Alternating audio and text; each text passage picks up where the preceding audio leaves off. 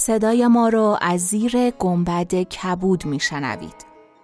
گنبدکبود جایی است برای گم شدن میان کلمه‌هایی به قدمت حافظه جهان.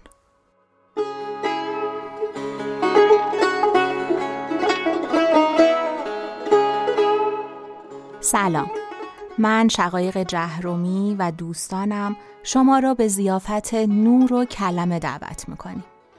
به قسمت 99 گنبدکبود گوش میکنید.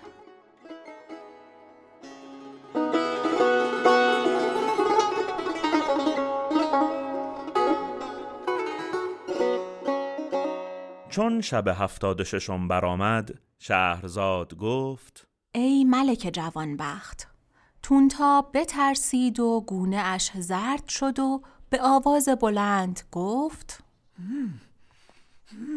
وای وای وای وای وای وای. گفتم قدر نیکویی های من ندانست، گمان دارم که مرا با گناه خویش شریک کرده. وای وای. ناگاه خادم بانگ بر وی زد که: ای دروغگو، تو گفتی که من شعر نخواندم و خواننده را نشناسم، مگر خواننده اشعار رفیق تو نبود؟ تونتاب چون خشم خادم را بدید هراسان گشت و با خود گفت: به بلایی که از آن همی ترسیدم بیفتادم، و که در مهنتی بیفتادم که پدیدار نیست پایانش. وای وای وای وای وای. اللهم کمک. او را از خر به زیر آرید. غلامان تونتاب را از خر به زیر آوردند و بر اسب بنشاندند. غلامان پاسبان کرده با قافله‌اش همی بردند، ولی خادم با غلامان گفته بود که او را عزیز بدارید و اگر مویی از او کم شود یکی از شما به عوض آن مو کشته خواهد شد. چون تونتاب غلامان در گرد خود دید، از زندگی طمع ببرید و با خادم گفت: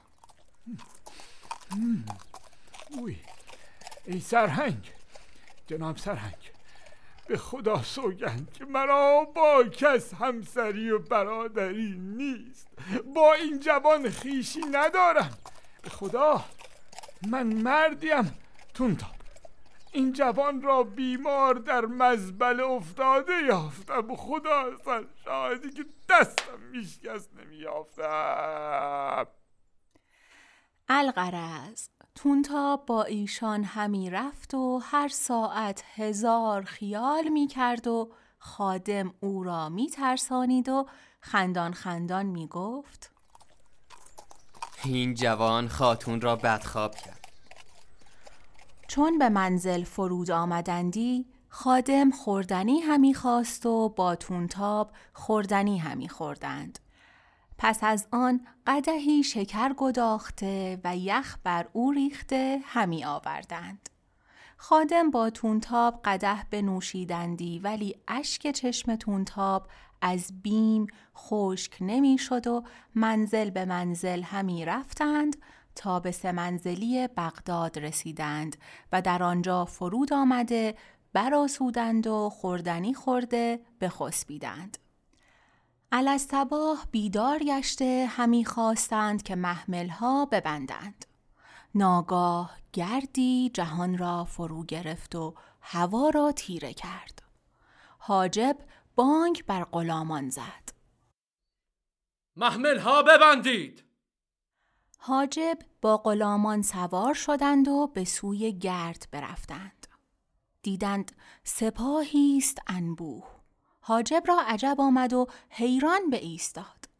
لشکریان چون حاجب و غلامانش را بدیدند، 500 سوار از ایشان جدا گشته به سوی حاجب بیامدند. حاجب و غلامانش را چون نگین انگشتری در میان گرفتند. هر 5 تن از لشکریان به یکی از غلامان حاجب گرد آمدند. حاجب با لشکریان گفت: از کجایی که ما بدینسان رفتار می کنید؟ ایشان گفتند: تو کیستی و از کجایی و به کجا روانه ای؟ من حاجب امیر دمشق ملک شرکانم. خراج دمشق و هدایا به بغداد پیش ملک نعمان پدر ملک شرکان میبرم. لشگریان چون سخن حاجب شنیدند دستارچه به دست گرفته بخروشیدند و گریان گشتند و با حاجب گفتند ملک نعمان با زهر کشته شد، ولی بر تو باکی نیست. تو به نزد وزیر دندان بیا و با او ملاقات کن. حاجب از این سخن گریان شد و همی رفتند تا به لشگریان برسیدند و وزیر دندان را از آمدن حاجب آگاه کردند. وزیر دندان امر کرد که خیمه ها برپا کردند. به فراز سریری به میان خیمه اندر بنشست و حاجب را پیش خود خواند و احوال باز پرسید. حاجب وزیر را بیاگاهانید که حاجب امیر دمشق است و خراج و هدایا از بهر ملک نعمان میبرد. وزیر دندان چون نام ملک نعمان بشنید گریان شد و گفت ملک نعمان را به زهر کشتند.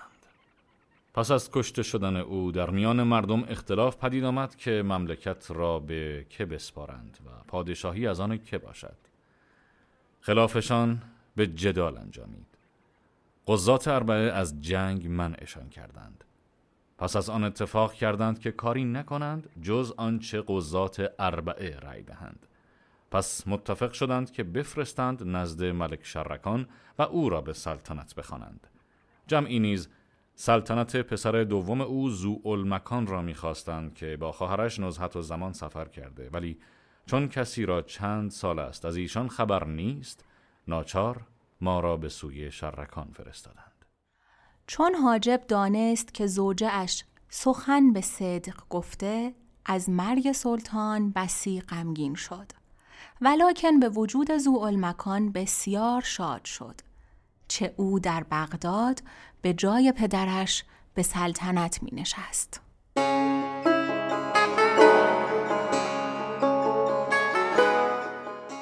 چون قصه به دینجا رسید بامداد شد و شهرزاد لب از داستان فرو بست.